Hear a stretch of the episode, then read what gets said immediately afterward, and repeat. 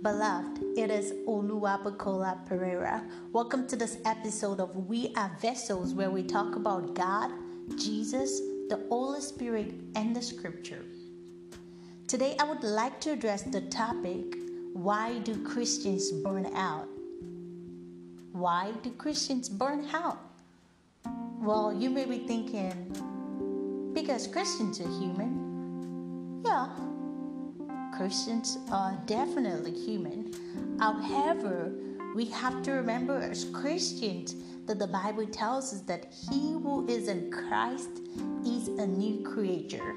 The Bible also says that we can do all things through Christ who strengthens us. That means, in other words, we are strengthened in a way that unbelievers are not. It's like heavenly strength is deposited in us. We have like extra, extra fuel, extra strength, extra power to carry in life to do things that people who do not know Christ would not easily do.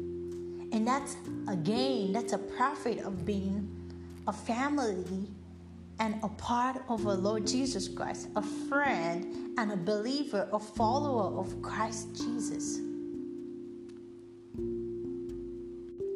God stretched forth his hands to you in the first place because he knew that you would not be able to do everything or anything on your own. Not because you're weak, but because in him you are strong. And in your weakness, he is strong which is why he asks us to ask him, to talk to him, to always reach out to him. I mean, it is not about being lazy or anything, but it is being submissive. It is being acknowledging God that He is God over all. He is our Savior. He is our Redeemer, and He is willing to do everything and anything for us. All we got to do is reach out a lot of people try to save the big stuff for God while they always want to do the little stuff on their own. I mean, it's okay to do things on your own, but it's not okay with God. Like, you, all you need to do is just say a prayer. I mean, little things. For instance, an athlete who's been running for years and all of a sudden retired, and somebody along the line just challenged the athlete to a race. And the athlete is in his or mind is like, well, I mean, I did this for so many years. I can do it again, even though I haven't been running for this well, or even though I haven't been practicing for this well. For crying out loud, yeah, it might be that way, but anything can go wrong because that athlete has not been practicing for so long. But for the fact that you've done it in the past, it doesn't mean it stays. I mean, it goes away too. So, asking God in a situation like this, yes, you know, you have it in you, you you have the strength, you have everything it takes to just keep this friend's mouth shut. But it doesn't cost you anything to say a prayer before actually getting into the challenge with the friend. To say, Lord Jesus, I know I am able to do this, but I cannot do this without your strength. You gave me the opportunity to be able to do this in the past, and I trust that you would help me out here. Father, take the wheel. A simple prayer as that could go a long way. It could change so many things. Like if you hadn't said that prayer, anything could have gone wrong. But for the fact that you prayed before you actually got into that challenge, I mean, God is even happy about it. God is proud of you because God sees you in a way that makes him even happy because you were submissive enough to say, Father, I give it to you even though you know you have you've been blessed with the strength anyway. What I'm trying to say is, I mean, whatever it is, anything before we do anything, we gotta speak to God. We gotta give it to God. Don't always wait for the big thing before you talk to God. The Bible says to pray without ceasing. I mean, pray continually. Before you put anything in your mouth, say a prayer. I mean, yeah, it's okay to be a prayer fanatic. It's not a bad thing. And there's the saying there's too much of anything or everything is bad. But too much of prayers, come on. Too much of prayers is never bad. And it will never be bad. The more you pray, the more your life becomes easier. It's not like you're not gonna have no troubles. I mean, Christ came into this world, he, he encountered a lot of troubles. He was persecuted, he was scorned, and all of that stuff. I mean, you saying a prayer all the time doesn't mean you're not gonna encounter any difficulty. But because you're strong, you're praying without ceasing. It would keep you strong and firm when anything, anything comes by you and you're able to overcome whatever the situation is. The Bible says in Matthew 11 28 to 30, Come to me, all you who labor and are heavy laden, and I will give you rest. Take my yoke upon you and learn from me, for I am gentle and lowly in heart, and you will find rest for your souls. For my yoke is easy and my burden is light. Amen to that.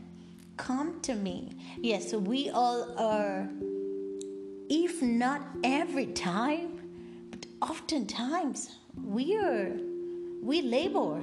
We are ever laden because of the so many things that's going on around us, that's going on in our lives. Not because it's bad, but because it's part of life. It's just part of the things that we need to go through for being here on earth. But God is saying the the scriptures telling us, Jesus is telling us here that we should come to Him. To come to Him, whatever our situation is, like come to Him. And coming to Him means coming to Him in prayers, in prayers at all times without ceasing. Amen to that. The Bible also says in 1 Peter 5 7, here's the New Living Translation. It says, Give all your worries and cares to God, for He cares about you. Hallelujah. I mean, what other reminder do we need? That God cares about us. And He says we should give Him all, not some, all of our worries and cares, whatever it is that we care for, He wants to care for those things for with us as well. So He asks us to give us all our worries, give Him all our worries and all of our cares because He cares about us. What else? What else do we need? I mean, why do life alone when God says He can do it all for you? Why have to pay money out of your pocket when you can actually get something for free? Literally, that's what it is. A great example was when I was trying to get back to school. I mean, return to school for my master's program, and I keep thinking, I want to go back to school. I still want to be able to compete. I still want to be able to run track and cross country. But being here in the United States, I cannot do that anymore because my NCAA eligibility has already been exhausted. But then I saw this thing on online that says you can go to the UK and not worry about the NCAA rules and you can run and still go to school and all of that. I mean, it sounded great. It was the perfect thing I want to hear at the time. One thing I forgot before I even started to do anything was to put that in the hands of God. So basically, I was excited, which is why I forgot everything else. I was super excited. I'm like, this is the best deal ever. I cannot miss it for anything in the world. And then I start putting in application. I mean, it was it was super stress stressful but what I'm trying to point out here is I wouldn't have gone through that stress if I had placed everything in the hands of God. And for crying out loud, despite all the stress that I went through, I didn't even get to go to the UK. Not because of anything, but because basically the Lord just just just does not have that in plan for me at the time. Yeah, I see myself going to the UK sometime in the future, but I know that definitely now is not the right time. And during this process, it's when the COVID thingy starts going, like it just happened in uh, the restrictions and traveling, and I mean, all of things, all of these things just begin to come in, and you just made everything difficult. But at this point, as I have already submitted my application, I've written my essay, I have done everything, but I was super stressed. But here, as soon as I gave it all to God, as soon as I told God, God, you see what's going on. Yeah, I want to go to the UK, but let me know. Show me, Father, show me your will. Let your will be done. Now, at this point, if you going to the UK is not your will for me, I just want your will to be done. Father, take the will. And before I know it, before I know it, this opportunity just opened up out of nowhere.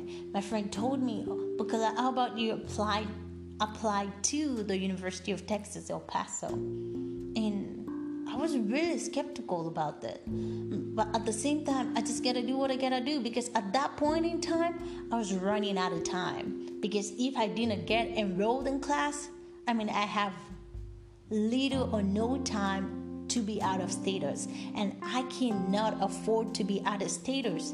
So I did put that application in and it was like the the the the easiest the easiest application I've ever turned in. And before I knew it, not only was was I accepted even after the deadline, I was also given a a teaching assistant position, which allows me to pay in state tuition instead of out of state tuition.